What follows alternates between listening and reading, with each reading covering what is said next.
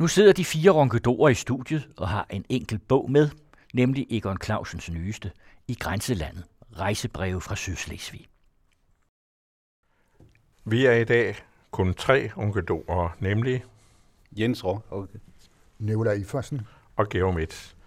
Øh, fraværende er Egon Clausen, og det er han af gode grunde, fordi øh, det er faktisk hans bog, vi har besluttet, at vi vil tale om i dag, og så ville det måske være lidt pinligt, hvis han sad og skulle skamrose sig selv også.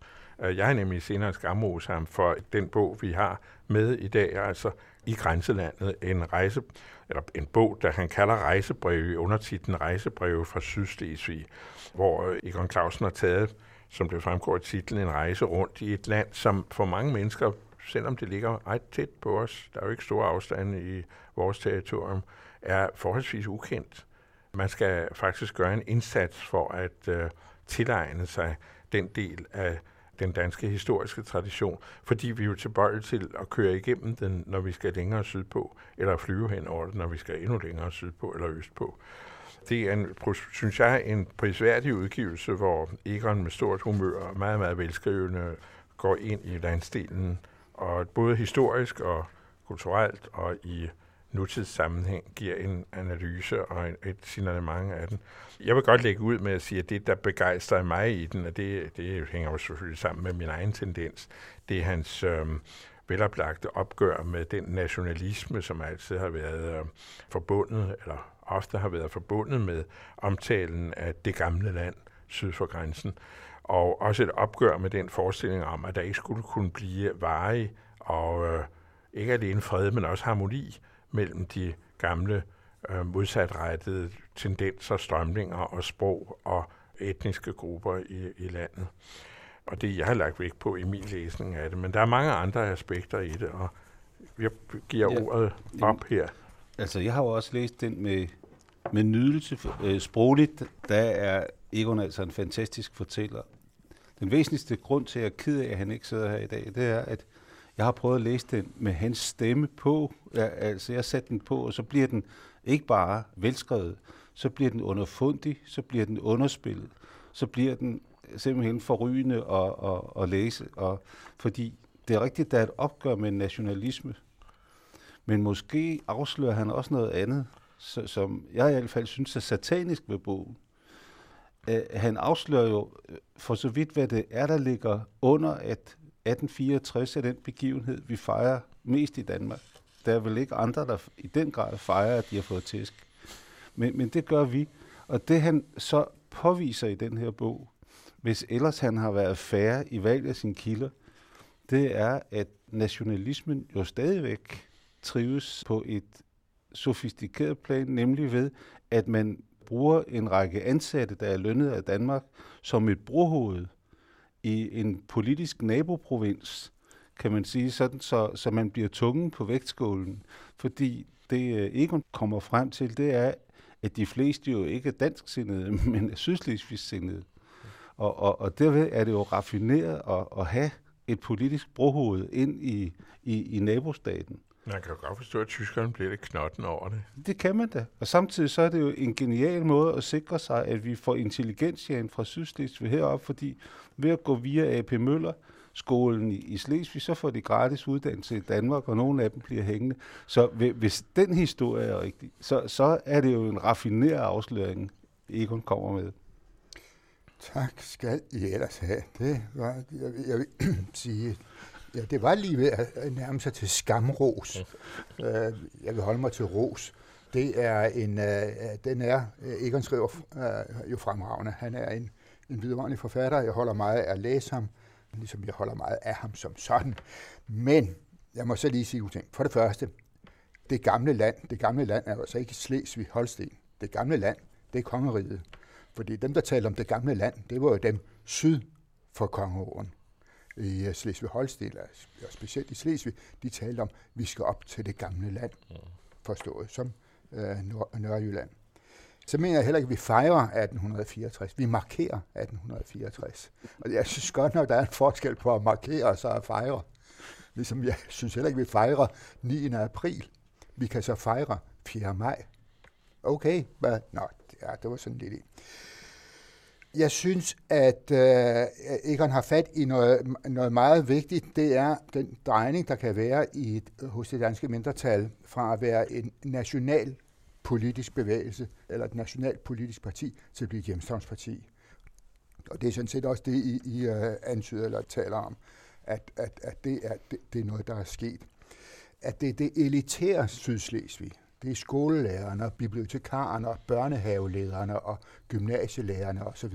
At det er dem, øh, altså det, hvad skal vi sige, institutionspersonalet, der i høj grad driver værket og i høj grad bruger det og bruger de kulturelle tilbud, der er. Ja, sådan er det i Sydslesvig. Og sådan er det i Danmark. Det er jo ikke anderledes. Altså, hvorfor skulle det være anderledes i, i Sydslesvig end der i Danmark? Altså, hvem er det, der sidder inde i operan og i det kongelige teater? Det er jo alle de velbjergede. Det er ikke anderledes.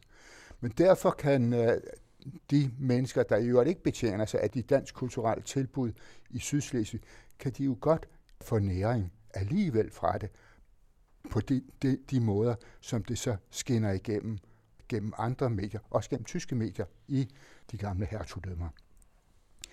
Der er jo øh, Søren Krarup, han har jo en mening om Sydslesvig, som vist nok strækker sig meget længere end de fleste øh, andre. Og det er, at øh, uden genforeningshåbet er det tom folklorisme. Og det er jo ret i. Det, det, sådan er det. Og derfor må man formode, at genforeningshåbet øh, eksisterer.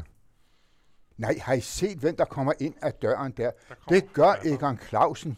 Jamen, Egon, det var da en fornøjelse. Vi sidder her og, øh, og, og roser din bog ud over alt. Nu skal du lige tage de der øh, hovedtelefoner på, og en mikrofon har du der. Og øh, hvad synes du i øvrigt om din egen bog? Den synes jeg er god. Mm, ja, jeg har jo altid masser af indvendinger. Hvis jeg må sige det sådan, det, det er nok den bog, som har voldt med de største problemer at skrive, vil jeg tro. Det har været rigtig besværligt. Mm. Fordi den, ja, det kan ikke rigtig forklare hvorfor, men dels så skulle jeg jo sætte mig ind i det der stof. Dels var det overraskende for mig, hvad det egentlig var, jeg fandt ud af. Og dels så sker der altid det, når jeg er ude at rejse, at øh, jeg kommer med en masse meninger, men så træffer jeg nogle mennesker, som jeg vældig godt kan lide. Og det kan godt være, at de har nogle meninger, der strider imod mine. Så må jeg også ligesom justere tingene. Men jeg havde rigtig besværligt, og jeg havde haft store diskussioner med øh, forlaget, som var Gyldendal. Og det er jo ikke udgivet for forlaget Gyldendal, fordi vi måtte simpelthen afbryde forhandlingerne undervejs, hvad der har gjort mig sådan også ked af det, fordi jeg har været knyttet til Gyldendal i 30 år. Hvorfor vil det ikke udgive den? Jamen, øh, det er en lang historie, som handler om blandt andet illustrationerne, og som også handler om, at de kunne ikke rigtig se meningen med den bog. De troede ikke på, at den kunne sælge. Og øh, der var forskellige andre. Der opstod nogle fuldstændig absurde misforståelser, ikke misforståelser, men fejllæsninger undervejs. Det hører hjemme i privathistorien, ikke? Øh, så det er jo det.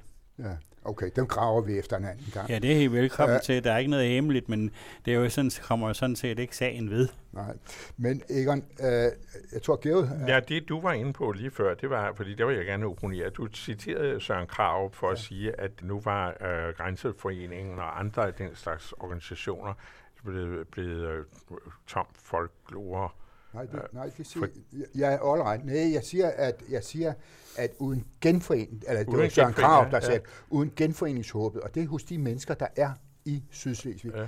så bliver øh, det til tom folklorisme. Ja, det synes jeg er forkert. For, jeg synes, det er noget vrøvl, fordi det får jo bare et andet indhold.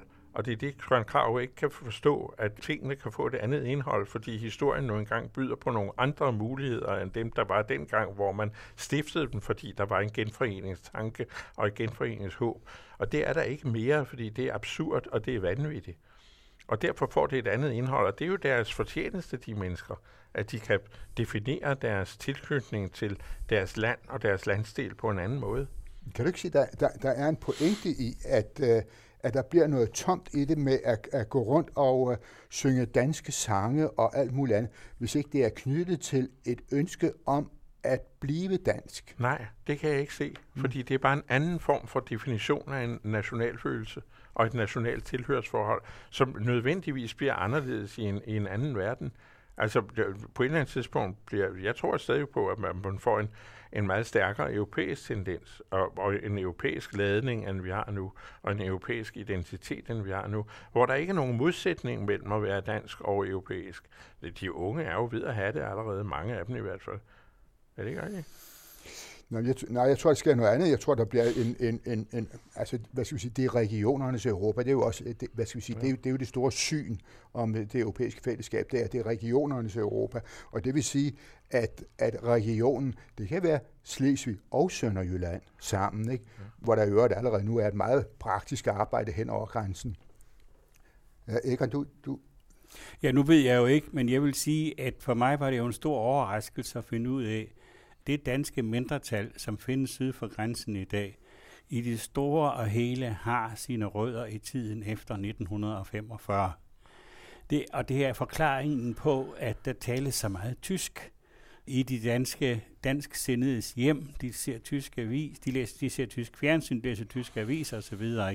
Forklaringen er, at de var tyske, og, og de var tyske indtil 1945, men på grund af det de, op, det, de opdagede, da Tyskland brød sammen, så vendte de sig i vemmelse væk fra det tyske og valgte det danske. Men de valgte det, det danske, fordi det lå der som en mulighed, en alternativ mulighed.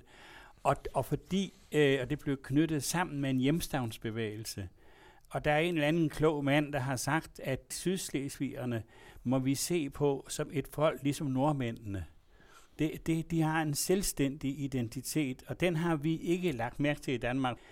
Og der er også øh, stærke kræfter i Grænseforeningen og i Sydslesvig, som fortæller de samme historier med 1864 og 1920 og 1864 og 1920 igen og igen. Fordi ved at fortælle dem, udløser man pengene hvis det er litteratur, det der med 1864 til 1920, så er det måske sådan rent økonomisk set den nye succesfulde fortælling, vi har, fordi der er der virkelig penge i.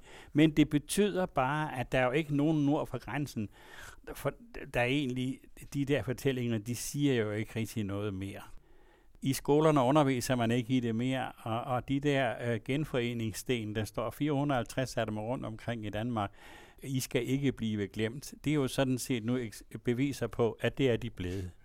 Så det er på tide, at de fortæller nogle nye historier, og det var det, jeg har forsøgt at pege på nogle af dem i den der bog. Ikke? Ja. Nu var, det jo, nu var det jo en statsminister, der sagde det der med, at de ikke skulle blive ja. glemt. Ikke? Og øh, den hvis jeg husker ret, den 11.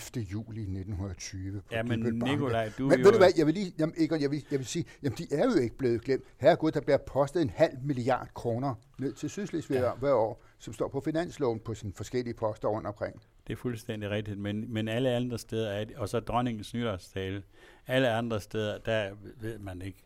Altså, jeg har spurgt folk, der står også en genforseningssten i nærheden af, hvor jeg bor, og jeg har spurgt dem om folk sådan det er veluddannede folk, der læser både politikken og information, om de ved, hvad den sten egentlig betyder. Nej, det aner det ikke. Det aner det simpelthen ikke. Nej, og, og, og hvad så? Jamen det synes jeg da også, det gør det. Hvad så? Nu er vi videre. Og der er masser af... Jeg lave en sjov freudiansk uh, talefejl. En genforsteningsen.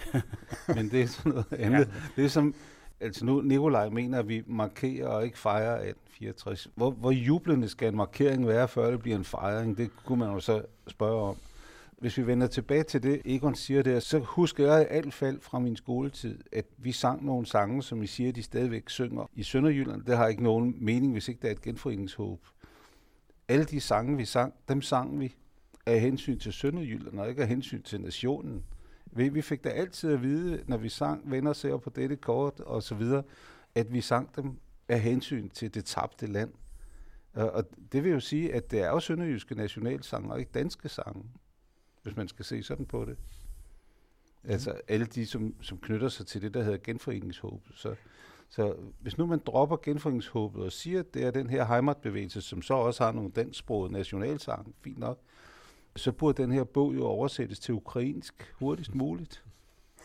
Det, det er jo det, der er vigtigt ved bogen, synes jeg, og det er det, der er vigtigt ved den udvikling, der bliver beskrevet, at her er faktisk et tilbud, og der er jo nogen, der, noget, der tyder på, at tilbud taget imod. En af de ting, der har gjort virkelig indtryk på mig, det er, at bastionen øh, mod syd for danskhed, nemlig Jacob Lund Højskole, er befolket af østeuropæere, som skal lære demokrati og hvis bare de kan få den her bog oversat og tage den med hjem, så er der håb om spredningseffekt. Der er jo et andet aspekt i den, det er grænsehandlen, som jeg synes er meget afgørende. Det er jo vigtigt for udviklingen af en national følelse og andre følelser.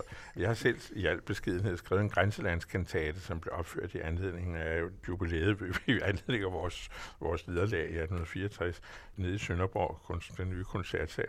Og der er blandt andet skrevet en øh, helt sats, der hedder Jydekrogens pris. Altså, den, de synger simpelthen om jydekrogen, og den, den skal man ikke underkende. Vi har så mange symboler i Danmark, så en dybel mølle ret mig et vist sted. Jydekrogen er meget, ved afgørende. Der skriver Egon meget, meget morsomt. For at få lov til at købe billigt, skal man blot udfylde en eksporterklæring for drikkevarer i engangsemballage, hvor man på tro og love erklærer, at man har fast bopæl i et skandinavisk land, at man ikke arbejder i Tyskland, og at man i løbet af den anførte dato udfører de indkøbte pantfri drikkevarer til et skandinavisk land. Man forpligter sig endvidere til ikke at konsumere de indkøbte drikkevarer i Tyskland, og man lover på tro og ære, at man ikke vil tage de tomme flasker med tilbage til Tyskland. Som dokumentation for, at man ikke er tysk statsborger, skal man fremvise pas eller kørekort, og når det er sket, træder et indviklingssystem med eksporttilladelse fritages fritagelse for flaskeafgift og moms i kraft. Når de kommer hjem, altså dem, der har købt jeg har sprunget lidt i uh, citatet. Når de kommer hjem, sætter de sig sikkert i sofaen med hver deres dåseøl, mens de beklager sig højlydt over at bo i en udkant af Danmark, der er ramt af fraflytning og butikstød. Alt snakker om at ophæve grænsen byder dem til gengæld imod. De får heller ingen berusende fornemmelse ved at høre om Dannevirker og slaget på istedhed. det er fattigt med morsomt. Og læg mærke til, at der i de her fortællinger om 1864 og 1920 osv., der er aldrig nogen, der nævner grænsehandlen, fordi det er, et helt, det er en helt anden fortælling. Den står på en anden hylde. Altså bevidsthedsmæssigt er den simpelthen ude af det, ikke? Og det er også derfor, det er jo interessant at se, for eksempel, hvordan Dansk Folkeparti forholder sig dels til det nationale, med Dannevirker og Dannebro, og så, og så har de en, hel, en holdning, der i virkeligheden strider med hensyn til grænsehandel. Ikke? Det er et af de der danske partier, som er i vild opposition til sig selv, men det er jo altid godt at være at have to meninger om en sag, hvis folkestemningen skulle svinge. Uh, nu, nu uh, den grænse, som, uh, som der er i dag, det, den, den blev jo, om jeg så må sige, opfundet af uh, en historiker, der hed H.V. Clausen. En, en, navnefælde til dig, Egon han trak linjen der. Og Men det, ikke i familie? Nej, ikke i familie, okay.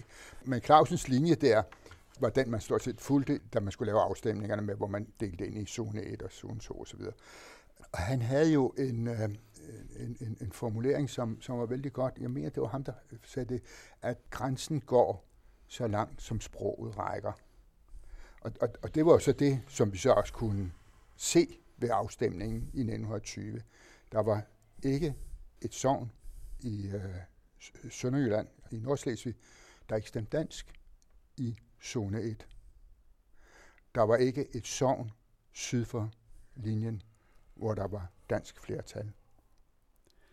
Men der var tysk flertal i nogle af de store købsteder. Ja. Men den der sprogdiskussion, den har jeg også et lille afsnit om.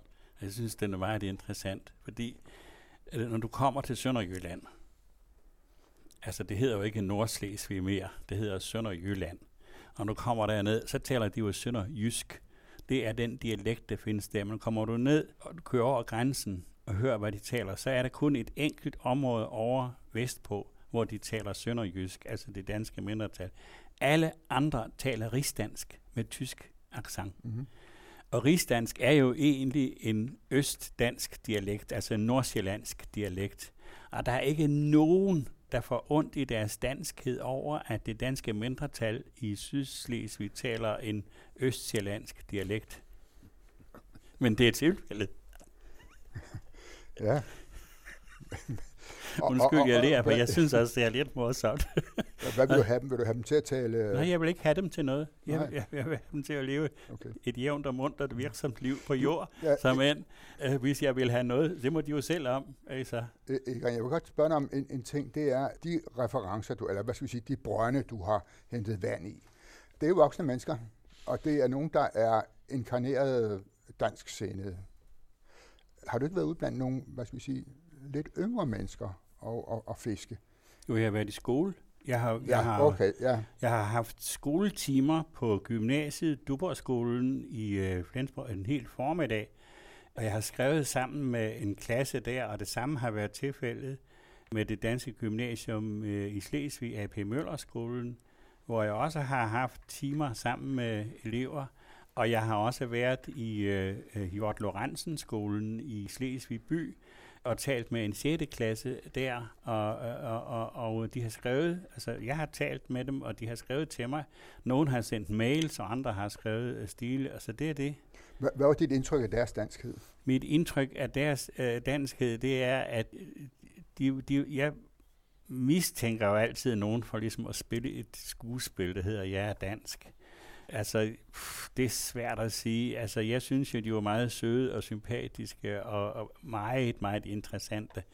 Og der var også nogen, som gik i en dansk skole, fordi øh, det er smart at være dansk i, i uh, Sydslesvig når man får en studentereksamen fra et dansk universitet, så får man jo altså adgang til danske universiteter og dansk SU, og, og, og, som er bedre end det, man får i Tyskland. Plus at man bliver tosproget. Men alt nordisk er jo populært.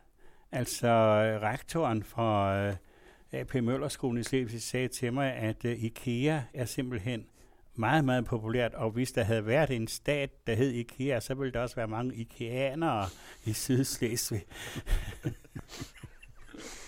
men, øh, men, men, men sådan er det. Der er nogen af dem ovenikøbet, øh, de tyske CDU, altså det konservative, som sætter deres børn i dansk børnehave, fordi derved kan de komme i dansk gymnasium, og så kan de få en dansk. Plus det er også det, der var også nogen, der, der er også nogen, hvis forældre kommer fra Sydtyskland, og som er flyttet derop, og de sætter så deres børn i en dansk skole, fordi de vil give deres børn det fortrin at kunne tale to sprog. Mm. Hvad, hvad jeg godt kan forstå. Jeg synes, jeg er glemrende. Og den store forskel imellem dansk og tysk pædagogik er ved at forsvinde. Vi gør jo store anstrengelser i Danmark for at ødelægge den arv, som vi har fået fra Grundtvig og Kold og friskolerne, og jeg ved ikke hvad. Men det er jo den, de har været tiltrukket af. Og der har jeg også en kort analyse øvrigt af de tre skolebygninger, som jeg har været i, hvor Duborg-skolen er fra en gang i 1920'erne, og helt klart bygget som en borg. Arkitekturen lyser af, ud af, at det her det er, en, det er en borg, vi er omgivet af fjender.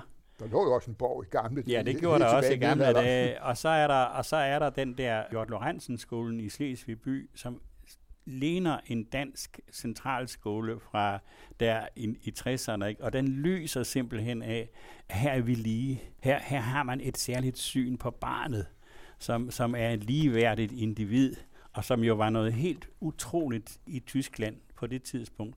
Og så den sidste skole, som er AP Møllerskolen, som er skænket af Mærs Markini Møller og har, har fået navn efter hans far, som er simpelthen et, det, det er pral det, eller hvad skal man sige, det er en utrolig selvbevidst nation, altså Danmark, der viser sig frem. Se her, Danish design. Vi har det simpelthen det bedste, man kan få der. Så det, det viser os tre øh, faser af danskheden i, øh, i Sydslesvig, de tre bygninger. Det er, vel ikke, man, det er vel egentlig ikke pral, det er vel nærmest kvalitet, ikke? Jo, men det er øh, enorm kvalitet. Det, det er noget af det flotteste byggeri i Skandinavien, hvis man siger det sådan. Det, det er virkelig flot, ikke? Der er jo så meget at komme efter i, øh, i Sydslesvig. Egon, hvis nu, øh, det sker jo, når man har fået født sådan en bog, som du har her, og, og vejerne er overstået, og barnet ligger der. Har du så øh, overvejet, har, øh, er der så en tvivl hos dig, om du har øh, fordrejet dine kilder, lagt for meget vægt på det, der overraskede dig, og for lidt på det, der var virkeligheden? Fordi det er jo overraskende, hvad du kommer frem til, og så når, når nu man hører sådan øh, de anfægtelser, det har givet i Nikolajs sind, så vil jeg spørge dig, tror du selv på det, du har skrevet, eller er der en ekstra journalist gemt i dig? Det er der også, men øh, jeg vil også ville det da blive for kedeligt. Men, men, men øh, nej, jeg tror selv på det, og jeg har, har det, det var blandt andet også det, som var, var en af diskussionerne med Gyldendal. Til sidst, der går jeg jo langt ud over de grænser, som man ellers holder den nationale fortælling i. Jeg opsøger monumenter over krigen, ikke, som jeg har fundet, øh, og som ikke fortæller noget som helst om danskheden, men som er den slesvigske fortolkning af, og forsøg på forsoning med den tyske fortid. Og det mener jeg, hvis der skal være mening i, at vi opfatter disse mennesker, der bor dernede, som slesvigere, eller slesvig-holstenere, så skal vi også uh, tage deres fælles historie til os. Vi skal acceptere, at den tager de til sig. Og det har det danske mindretal haft til synligheden haft meget, meget svært ved at acceptere. Men på Angel er der jo, det har jeg beskrevet, et meget bevægende mindesmærke over de faldende i 2. verdenskrig. Og så er der også i selve Slesvig by, og det er måske det, som gjorde det største indtryk for mig i virkeligheden, det monument, som statsanklageren i Slesvig-Holsten, han har fået sat op foran landsrettens bygning, som viser en hængt figur, og som er til minde om årene fra 33 til 45, da vilkårlighedsjustitsen herskede.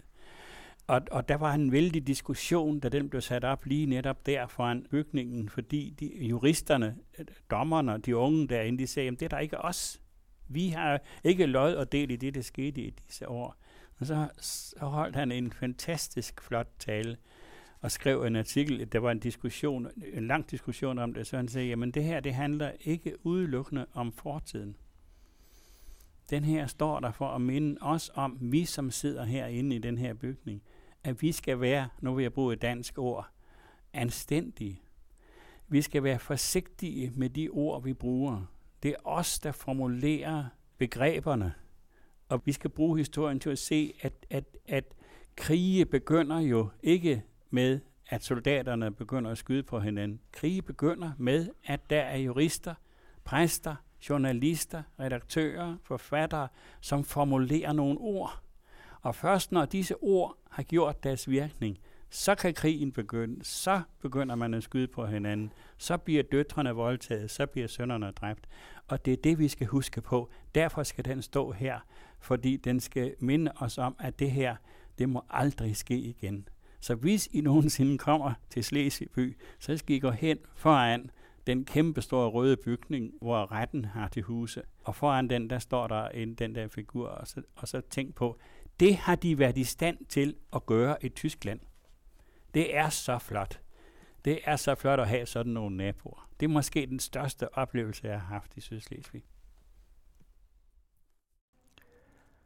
I mødte den anden radios fire ronkedorer, Egon Clausen, Nikolaj Iffersen, Georg Metz og Jens Råhauke.